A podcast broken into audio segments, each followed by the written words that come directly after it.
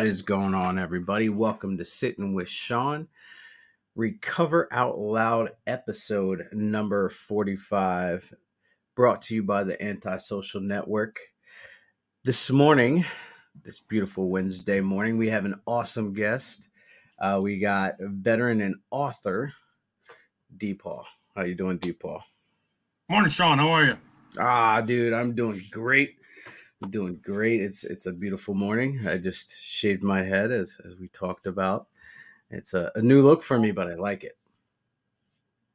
All right, you're uh, you're you're one sexy human. well, I'm glad that I'm glad somebody thinks so. I'm glad somebody thinks so. Uh, I you know the beard stays. I, I used to get jokes that you know I was just face, beard, and legs, and now I'm now I'm a cue ball, beard and legs. Yeah, well, I'm kind of fond of cue ball, so I, I think I think I've got a few decades of uh of a, of a clean head. No, Nice. so do we do we fit? Yeah, yeah. We fit in? Yeah, we do. Uh, so my dad's bald too. My dad's been shaving his head for quite a while. Uh, and I looked at myself and I was like, "Oh God, your hair! It's just the the hairline is running away from you, brother. You gotta you gotta fix that."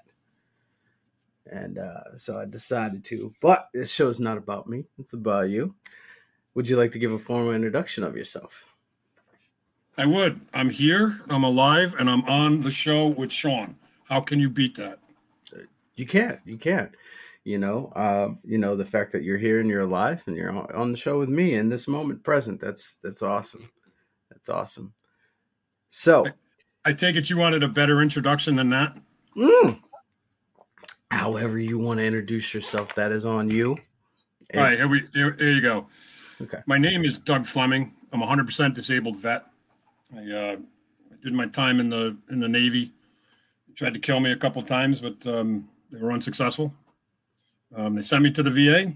That was an adventure, and we'll talk about that. And um, I'm sure somewhere in the course of this, and uh, I spent a lifetime learning the VA system, engaged in the battle, and now I'm helping vets. I've been helping vets for decades, but now I'm 100% focused on helping vets. And I, I've recently been uh, become a published author under the pen name of D. Paul Fleming. So if you haven't figured out, Doug P. Fleming, D. Paul Fleming. It's not a it's not a far run. Figured if I tried to come up with a new fancy name, I'd forget who I was. But uh, prior to writing, I I, uh, I like I said, I did time in in the Navy, and then um, I got dragged to DC. Spent ten years down there on a board of uh, the largest veterans entrepreneur task force in the country, responsible for laws like 109461, which is the Vet First Contracting Act, um, along with a slew of, of other laws. I've, I've given presentations for um, HUD, um, for Michelle's group when she was in charge of the CVE, um, the veterans, uh, the, the program with the VA that certified veteran and disabled veteran business. Michelle now runs a women's uh, is focused on a women's program within the within the VA and doing smoking. So if you guys need contacts inside and outside of the VA, um, if you need help with with your uh, um, uh, treatment or getting appointments or things of that nature, I'm a pain in the ass to the VA in a good way on behalf of veterans. Um, in the course of the last year, I've kind of set my own personal record. I got a vet. Um, I helped a vet go from zero to 100 percent disability rating in somewhere between four and five months. You know, I mean, but he, he came to the table with a discharge from Army as a uh, disabled vet, but but he, he never did anything, and he, he sat on it for, Christ, I don't remember, five or ten years. Mm. Anyway, um, plugged him into the DAV, which I believe is the best organization out there. They're all good. They're all good, but I, I have a fancy for DAV. Um, know a lot of folks inside there and have some good contacts.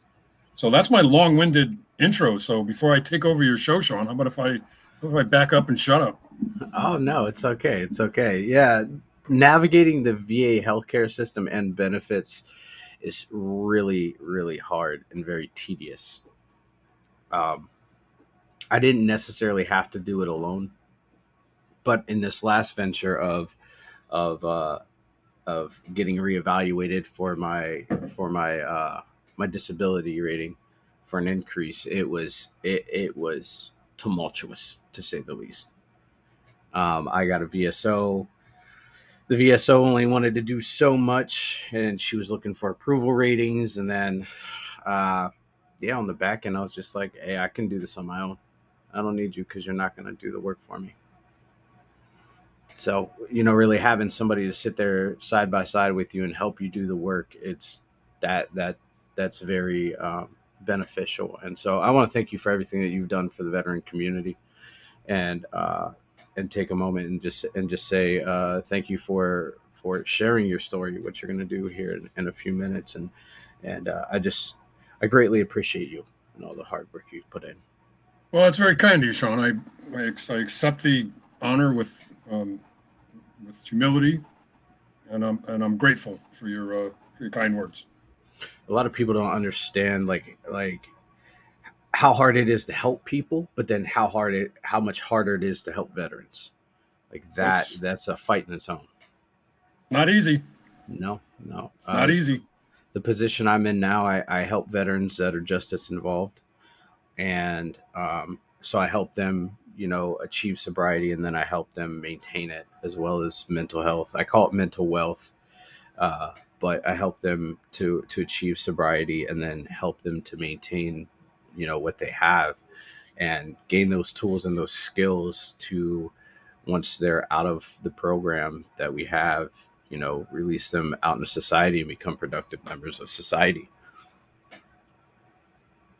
and well i felt a lot of vets with um with a variety of issues and uh substance abuse is the is the toughest because if you don't if you don't start talking about what's causing the issues then it's very tough. It's very tough to maintain, and that's that's one of the key parts of the mission that I'm on now. And the reason I wrote uh, my first book, and that's to tell the story so that I can help others start talking about their trauma, their reasons for substance abuse, their reasons for uh, the, the, things that haunt them. Um, and, and for me, once I started talking about it, it, it, it started me on that path. But getting getting to the point of being willing to talk about it was the first step. And frankly, it it is the toughest step. And oddly enough, it's a first step you take many times when you're learning to talk about your past, your trauma, whether it's combat or or or people who've never been in the military a lot of people suffer from trauma and and the core that i found and, and especially from my experience has been the the, um, the warrior mentality and the refusal to admit there's something wrong and once you can admit there's something wrong at least to yourself.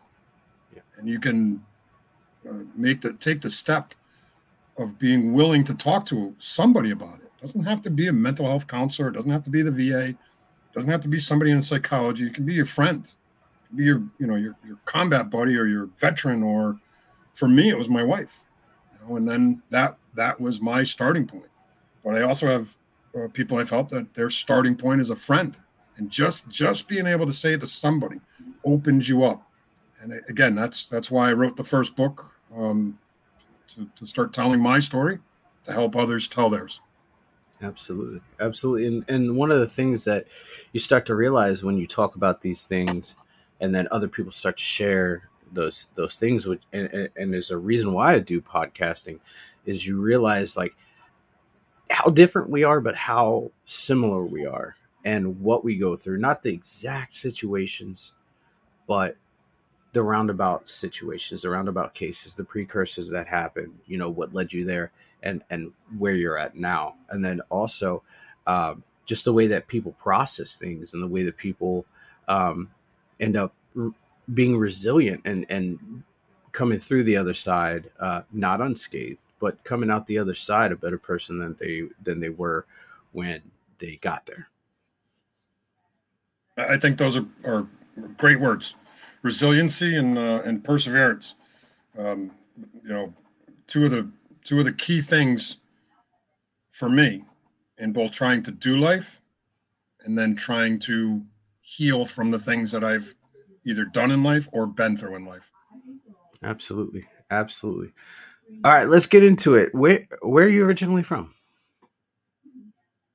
Um, originally. So, has anybody talked to you about the birds and the bees, Sean?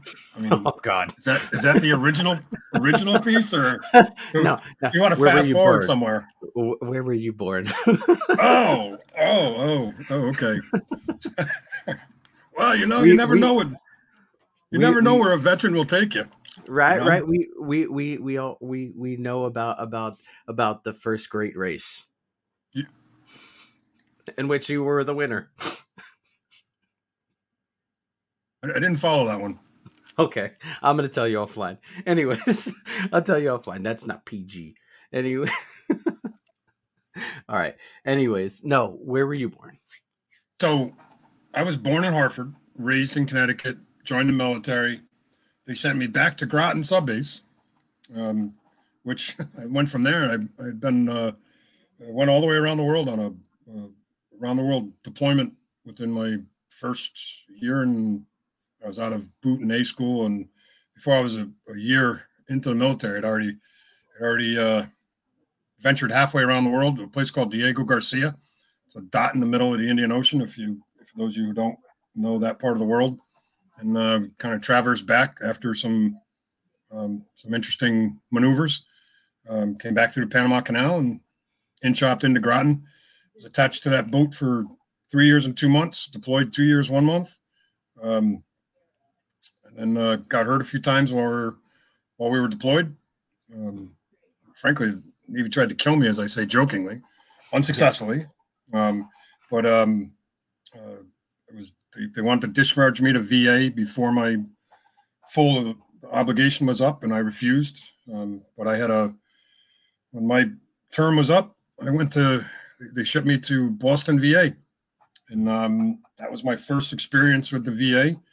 And I got to tell you, uh, back 40 years ago now, uh, if you could put yourself walking through a VA hospital, but if I remember right, it was the seventh floor of uh, downtown Boston, and it was a, a scene in in foreshadowing, so to speak, of of um, Tom Cruise's the Fourth of July movie. I mean, it was smack right out of that. And when I saw that movie, I was like, "That's what it looked like when I went to the VA." There were there were veterans in gurneys in the hallway. There was feces and urine, and it stunk. And they, and the, one of the haunting scenes was veteran reaching out, begging me to talk to him. Please hold my hand, talk to me. I'm I'm what 22, 23 years old, you know, and I'm I'm I'm trying to figure out life now. I'm staring at these guys begging me to, to talk to them, and then I end up in a closet with a with a um, a doctor who gave me my first medical rating, and um, no, I mean it's a, it's an eye opening experience to to walk it um, by yourself, um, try to traverse the the mechanism of the VA, the mechanics of it, especially back then. Um, sometime later, I got a letter in the mail saying I was a disabled vet, and honestly, Sean, I, I, I can see myself doing that as I'm talking to you. I, I started to started to take that letter and throw it away. I was like, I'm not a I'm this disabled bullshit. I'm not a rah. Something inside of me said, "Hey, hey, hey, hey, hey, hey, uncrinkle that, uncrinkle that." And, I, and all of a sudden, I got calm, and it was it was pretty pretty weird. But a voice was telling me, "No, no, no, no, no, no, no. Hold on to that. You you got something we need you to do." And then I paused and I thought about that for a second, and I said, "What in the is going on here?" Yeah. Um, that that's kind of the that's kind of the cliff notes, and then the next um, the next uh, was about seven years. Mhm. I battled the VA um, relentlessly, and I mean relentlessly. And they, as you know, inside the VA, you can they will hand you your ass eight ways to Sunday. Yeah. I got knocked down, and I, I kept getting back up. And I'm not going to say I didn't spend some time licking wounds, but I was trying to find out what was wrong with me and why. And while I was fighting on the physical injuries, what I didn't know was the mental injuries. Didn't didn't even didn't even draw until um, roughly a couple of years after that. Um, I'm, I'm I'm getting angry uh, out of the blue and getting, I mean, mad and mad and mad. And I didn't understand why. And one day I just looked at my wife and I said, I need help. Find me, find me. And I, I apologize for saying this, but find me a broad to talk to.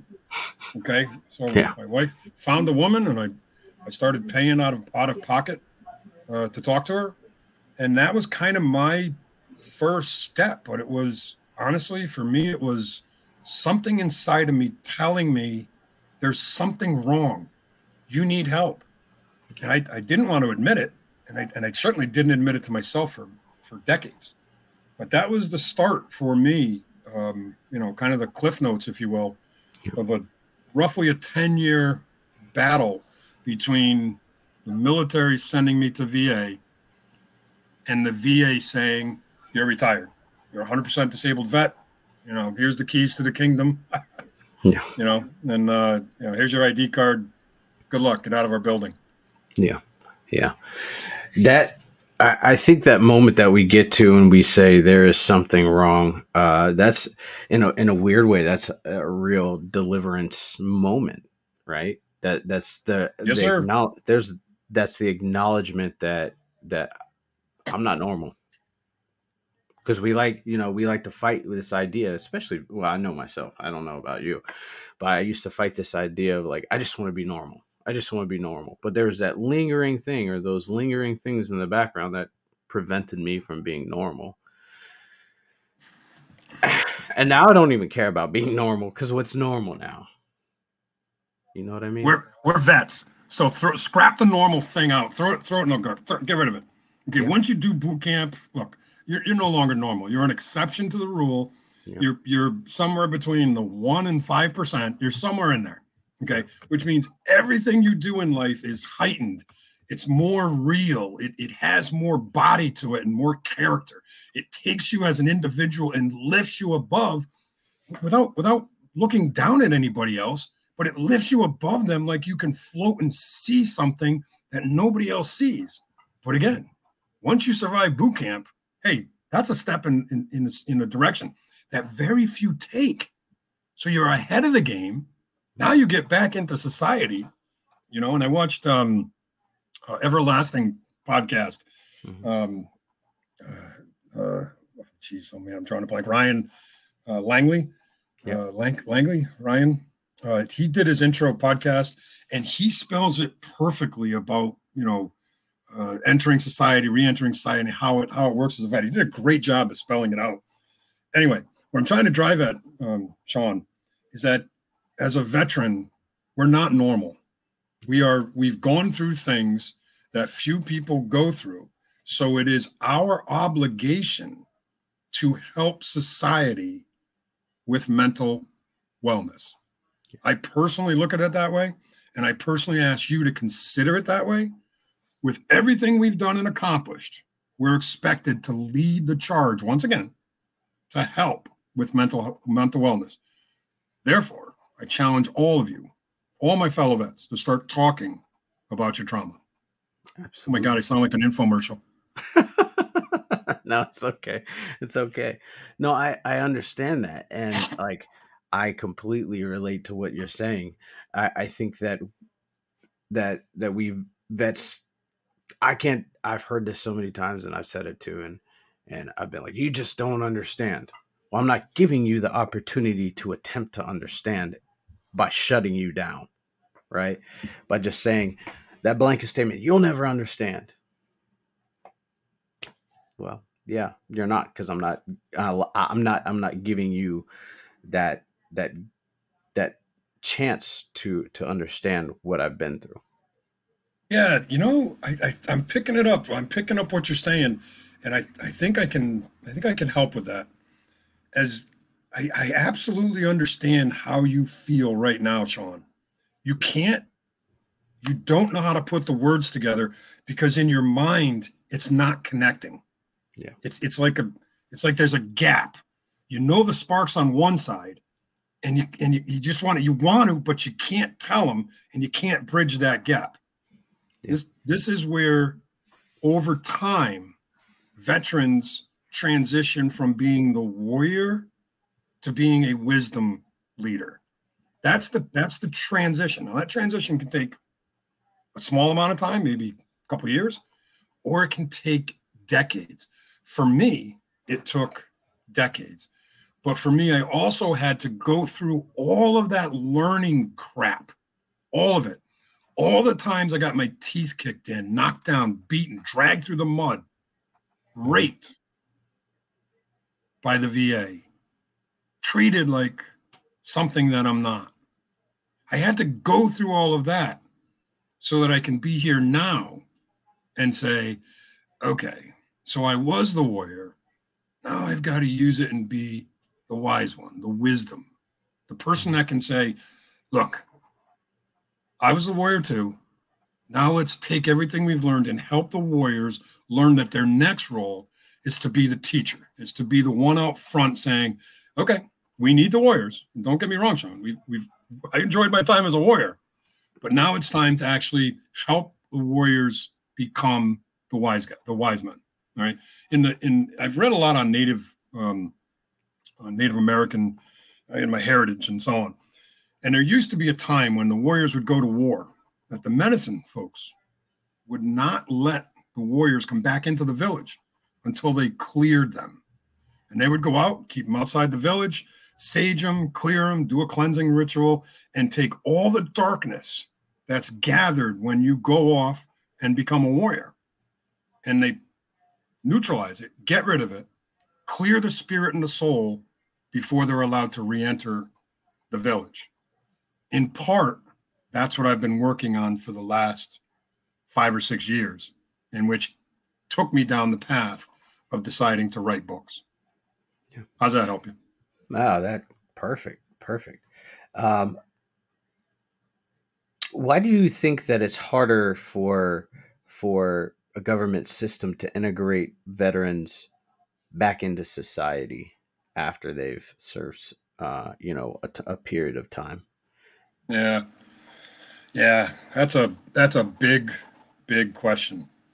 Um, so let me start by saying it this way: I spent a very long time angry at a number of things God, the VA, the Navy, the government, you know, pick it. And I'm sure whoever's listening to this is going to add to the list because that's not my only list. Yeah. One of the things I started to do was stop, I stopped trying to find the whys. Stop trying to figure out what went wrong? Why didn't somebody, why couldn't they figure out what was wrong with me? Why did it take until this bill giving us civilian health care before I actually started getting progress on my physical injuries? Why?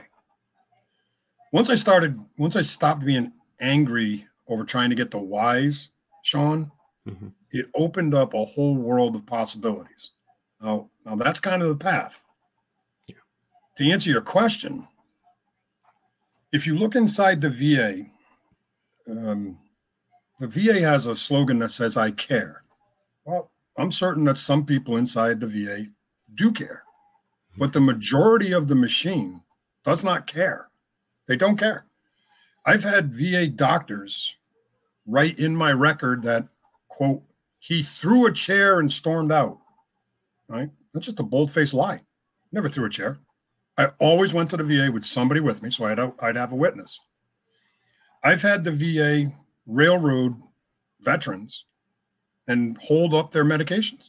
So the, the question is why? If you go to the VA and you show any amount of anger, what happens to the VA employee? They immediately shut down, call security, back away from you. So the question is why? Well, in my 10 years as a board member on VetForce, I learned an awful lot about how the VA works.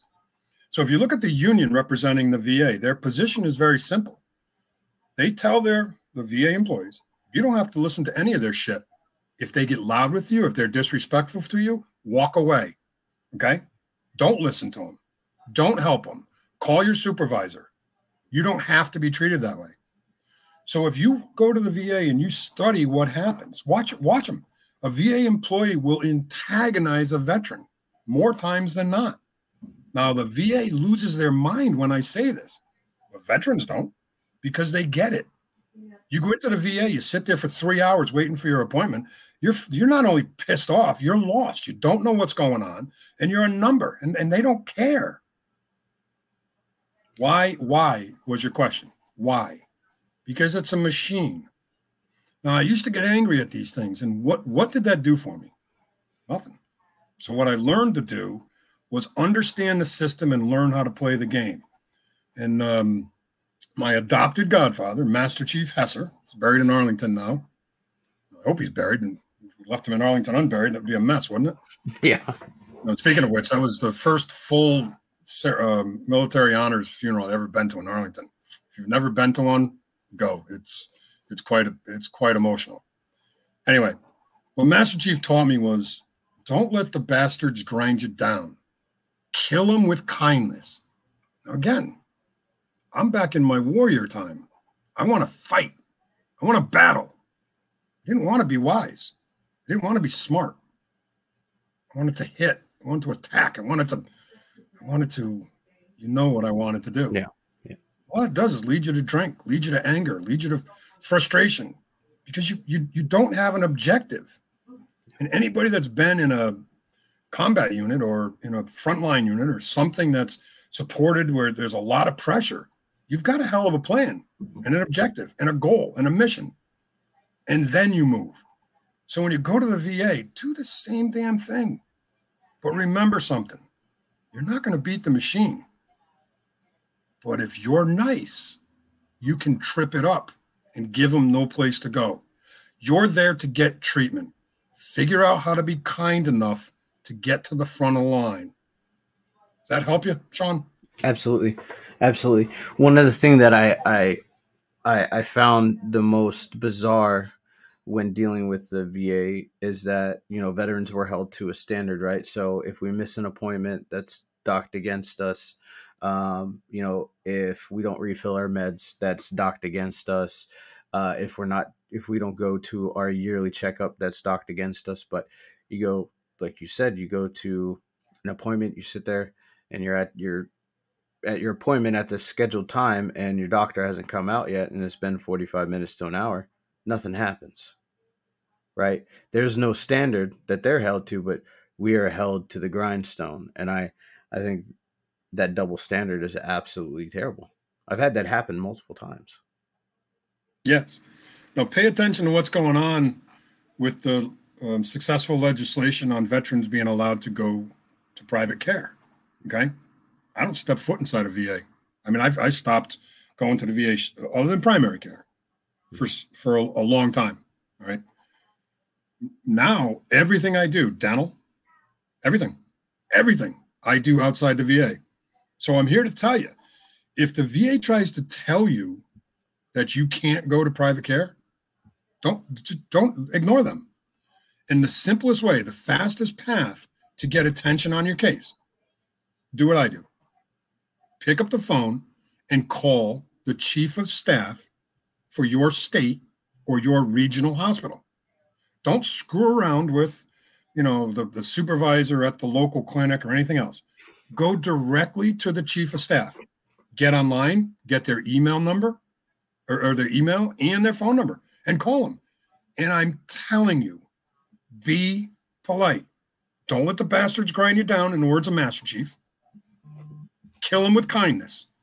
Tell the chief of staff how you feel, very politely, very quickly. Don't waste time. Don't tell them your life story. Just tell them, here's what I need. This is what's going on. I want private care. The law says I have it. Please authorize my private care.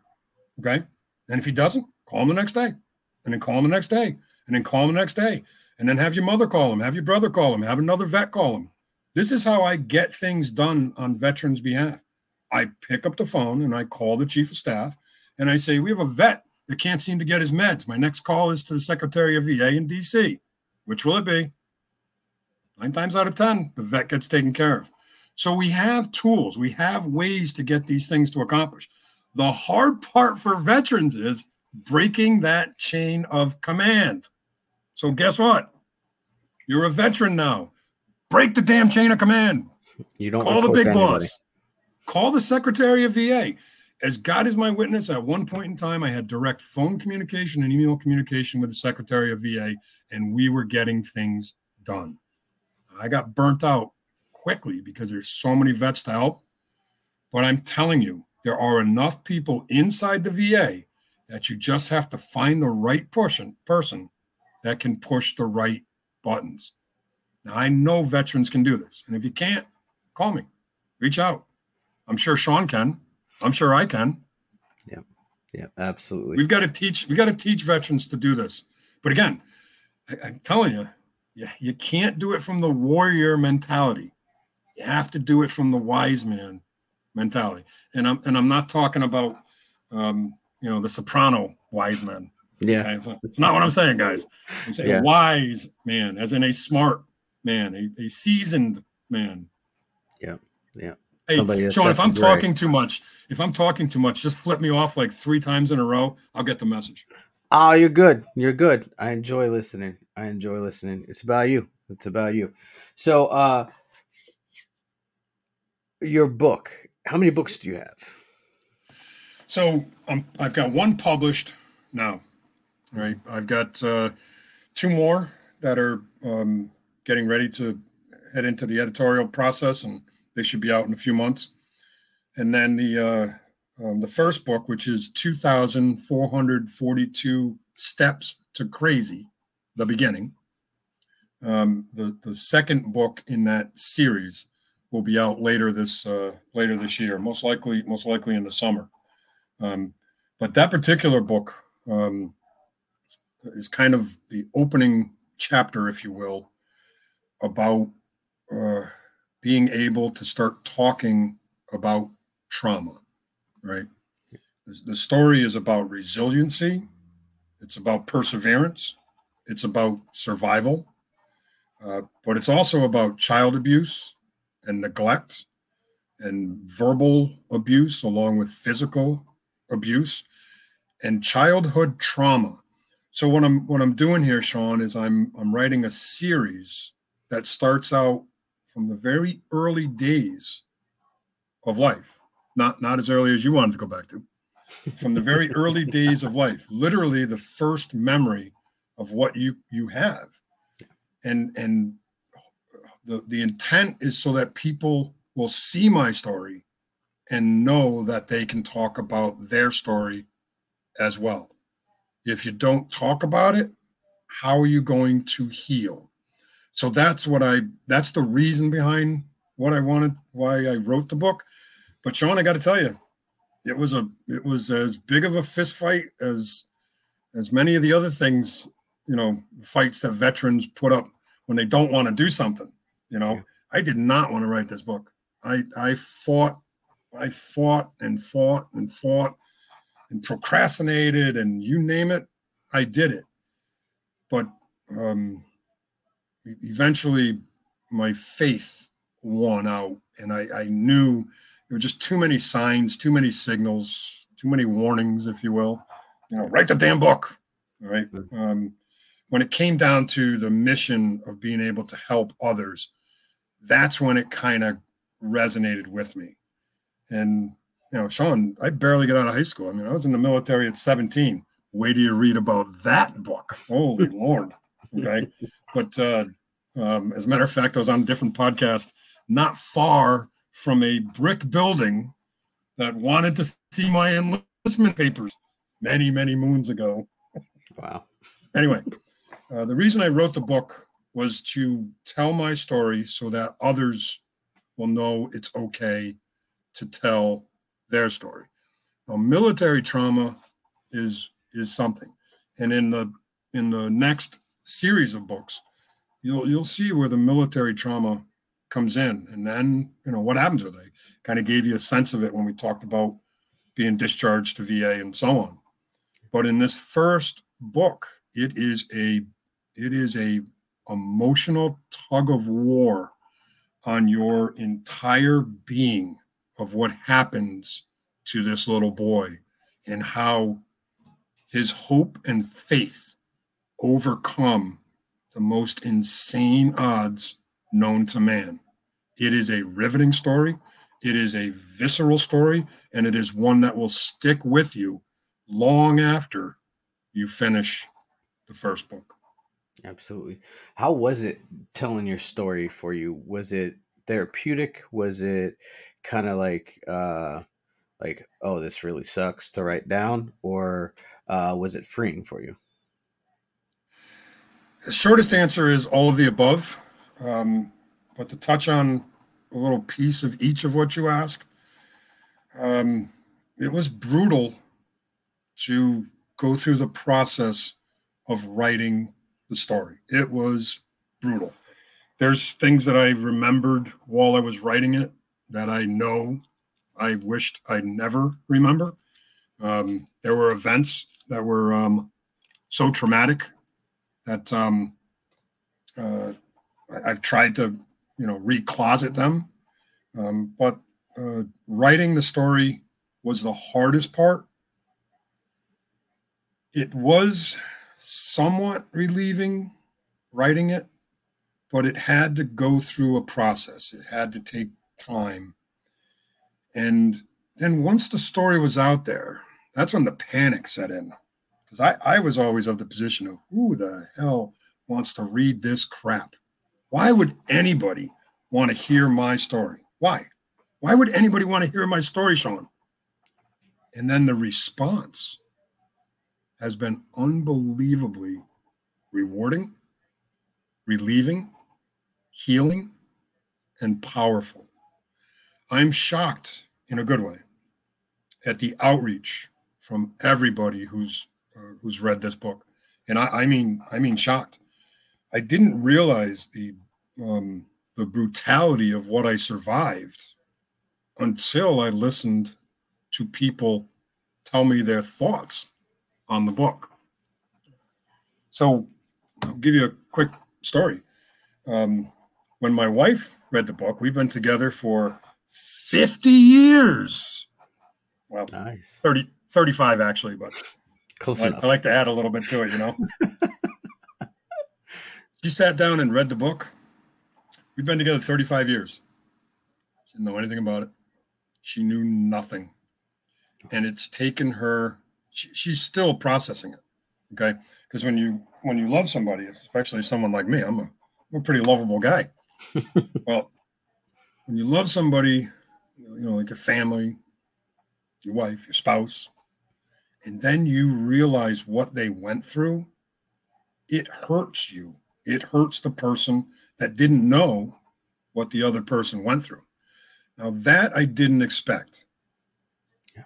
So, learning, writing the book is helping me learn how to help others, including our veterans, in how to tell their story. Because you're going to be surprised by, by things that uh, come out of it. But the most important thing is the support and the love that comes along with telling your story. And then the last piece, Sean, I got to tell you, um, it is it is healing. I'm I'm feeling the I'm feeling the the relief. Uh, I'm feeling lighter. Um, and again, I've I've had a, a, good number of years where I've really worked on myself, and um, um, but you know, like that weight they talk about, I could feel another piece of that coming off of me as I as I as I've told this story. And then the last part, um, look, I, I, barely got out of high school, so um, you know, I, I, slept in most of my English classes, so I, I didn't know a pronoun from an adverb or an adverb from a, you know, that's all the big words I know, so I, I can't use a comparison. yeah. Right. So and punctuation. Listen, a period goes at the end of a sentence, right? Yeah. Oh my God. Now write a book. Well, here's the cool thing. I did two of years of I did two years of typing in high school. So all I needed to do is figure out how to get Microsoft Word to turn on and then type. And then the computer, it, it does a pretty amazing job these days. So I don't want to hear anybody tell me you I can't tell my story. I don't know how to write. I don't know how to. Yeah, yeah, you can. All right. The computers are pretty good. But uh, uh, telling the story now in hindsight I wish I hadn't have been so afraid. I really wish I would have had the courage to overcome my fear sooner and get this story out there. But as soon as I say that, it always comes back to the same thing. I had to go through each piece so that I could be here right now. And that's a big thing of what I'm trying to get across to everybody who's suffered trauma. This trauma, child abuse, combat, and again, I was in boot camp where a guy slit his wrist. Okay, we this is boot camp. So even boot camp is enough trauma for some people that it sticks with you. So I've I've learned to hold no judgment towards anybody. Another another thing I've really valued in writing this book and watching people or listening to people's response to the book is the judgment factor has fallen away on everybody who's read the book. And the comments about you don't judge people because you know not what they've been through. Um, that that's really resonating from this uh, the, the, the reviews of this book and what what people have talked to me about. But um, to bring that back full circle, um, uh, the reward of writing this and now being able to help people proves to me that everything I've gone through and anything that everybody listening will go through is for a reason. So try to suck it up, get through the tough times because you have to teach somebody somewhere down the line how to survive what you've been through. That's the reward of the book. Absolutely. I remember the first time that I shared my story. I was a year sober, and it was the most terrifying moment of my life. I did not want to share my story. I was scared of what other people would think about me because I viewed myself as the worst person in the room. You know, I've been through so much. How can I operate as as a human being? Um, but given the opportunity of who goes first, I said I'm going to do it because I need to get this out of the way. and I shared my story, and it was like you said, it was like this weight got lifted off of me. It was like somebody handed me a key to a room that I didn't know existed. And it was freeing. And I, you know, on the back end, there was complete silence. Nobody said anything. I was like, oh God, here it comes. Here comes the tidal wave of just terrible thing, terrible things that are going to be coming out of these people's mouths.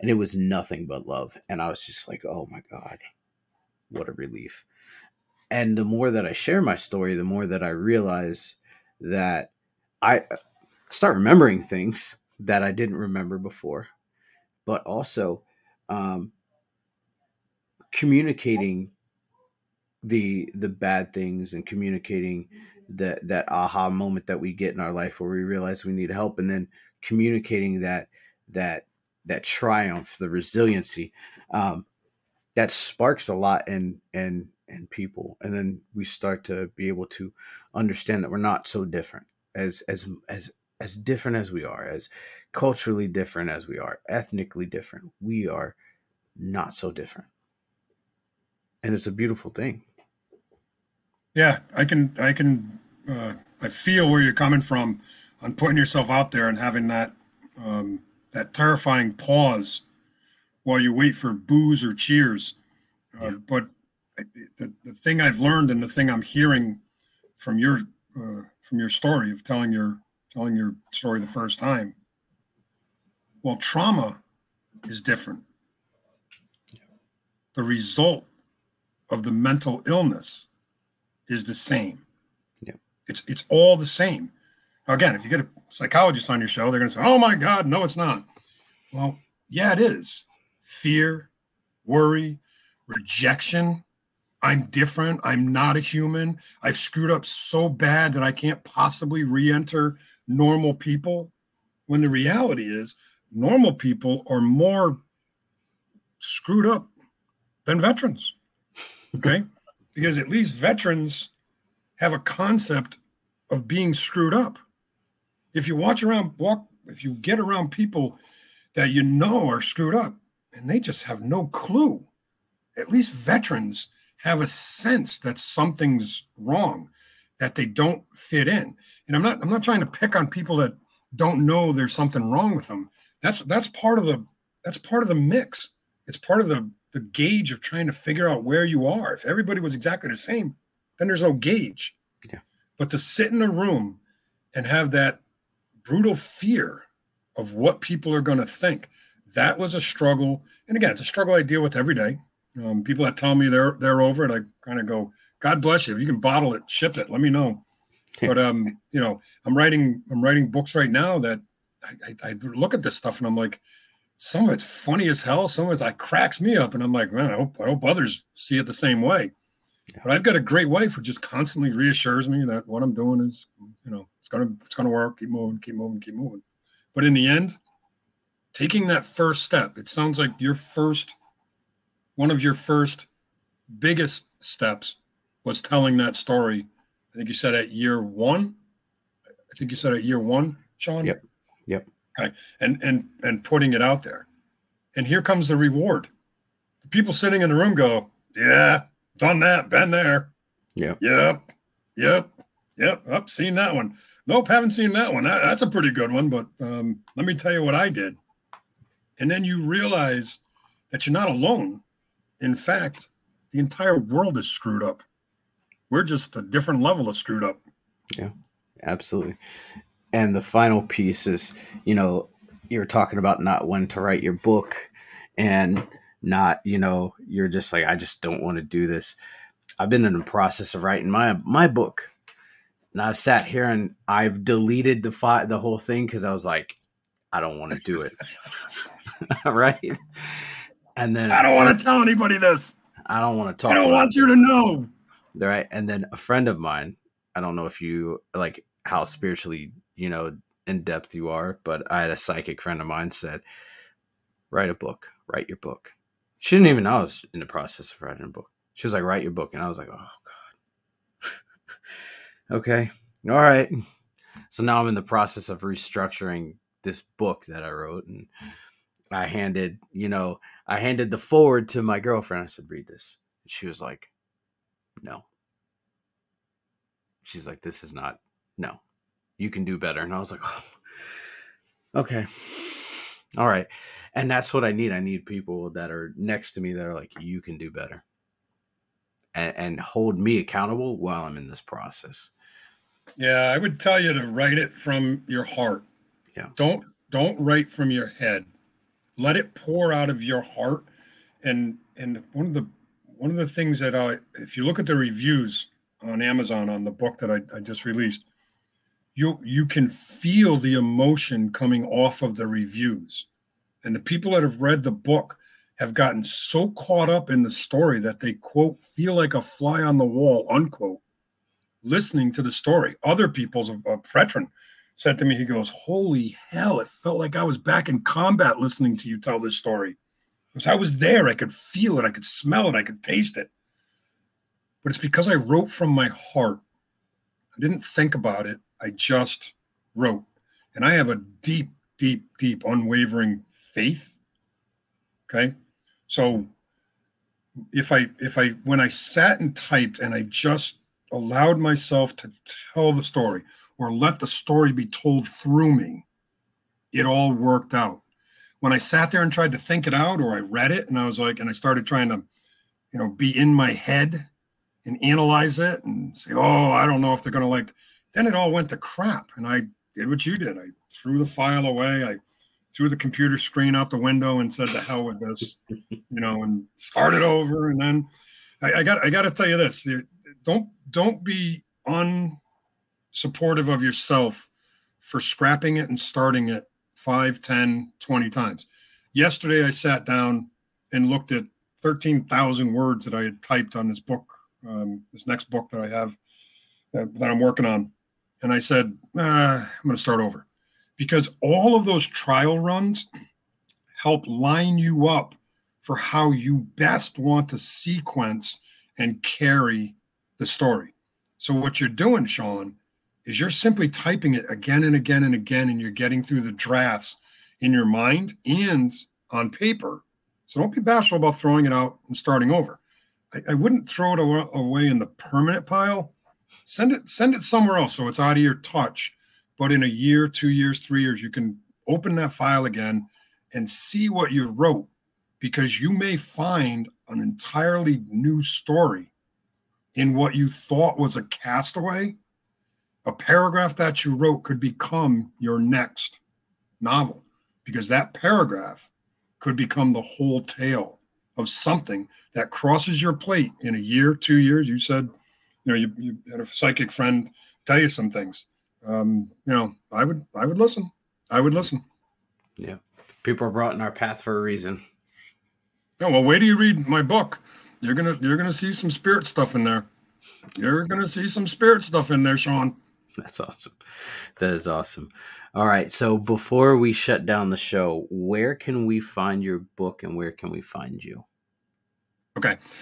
Um, so I am a social media uh, guru. Okay. I have been on Facebook now for six weeks. Okay. So I have a hundred million gigabytes. No, wait a minute. I, ha- I think I have two or three hundred followers, but I've been on Facebook for six weeks. So, you know, for those of you who know how the game works in Facebook, obviously I'm I'm making fun of myself. um, if you want to reach out to me, I'm on Facebook at D Paul Fleming, F L E M I N G, D Paul Fleming. Buy the book on Amazon. It's on um, unlimited Kindle. It's on Kindle. It's on paperback, and it's on it's in a, in a hardcover. Um, I know you can get it other places like Barnes and Noble and so on, but the easiest place is to go to Amazon and type in 2,442 steps to crazy, the beginning, or type in D. Paul Fleming. It's 20 bucks on a paperback. It's uh, about 140 pages or so. Great read. Um, you can also you can also go to the formal website blackhawkbooks.com. On blackhawkbooks.com, we've got a a page that says "Tell me your story." If you want to talk about trauma and you don't want to talk about it to anybody else on the planet, tell me your story. If you tell me to keep it confidential, it'll never go anywhere. If you want uh, you want help telling your story to others, I'm happy. I'm happy to help. But 2,442 steps to crazy, the beginning. It will captivate you. It will show you perseverance and, re, and uh, resilience, and it will not let you go. I'll close that part with this. I caution everybody who buys this book bring a pillow, bring a box of Kleenex, and bring time. Okay? Now, time's easy because once you start reading this thing, you're not going to want to put it down. The Kleenex, everybody knows what to do with Kleenex. now, what's the pillow for? Okay. I've had people reach out and say, I threw your book across the room and I can't find two pages. I said, Why did you throw the book? Because that bastard made me so mad. I freaking I was screaming. I was stomping my feet. so now I say, bring a pillow so that when the book pisses you off, you can fling the pillow. Because I, you know, again, you, you can throw the Kleenex, but how much fun is that going to be? Yeah. Right.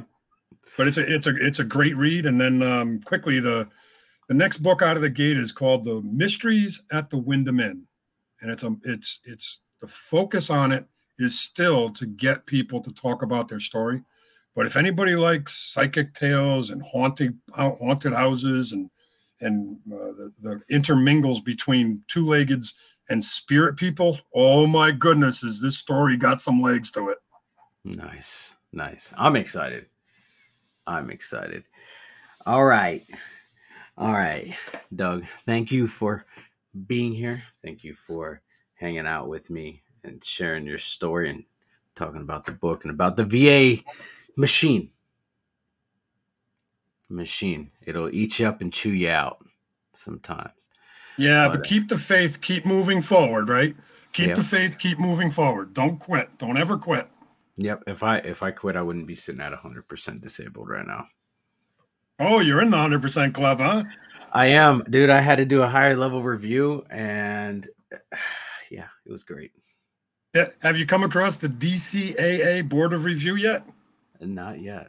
Oh my God! Wait, wait till I tell you that story. Okay, um, I took my case all the way to DC.